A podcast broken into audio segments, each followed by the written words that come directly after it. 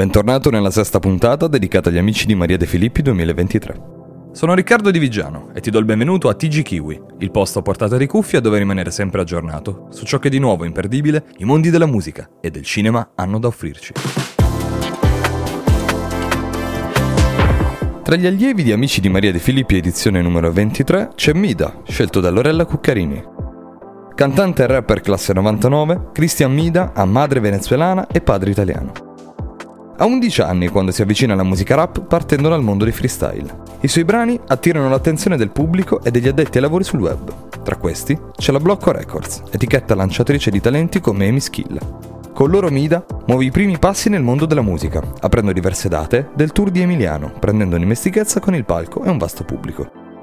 Nel 2021 arriva il brano della svolta, Ricordami di scordarti, canzone che ad oggi conta 28 milioni di stream sul solo Spotify e un disco d'oro.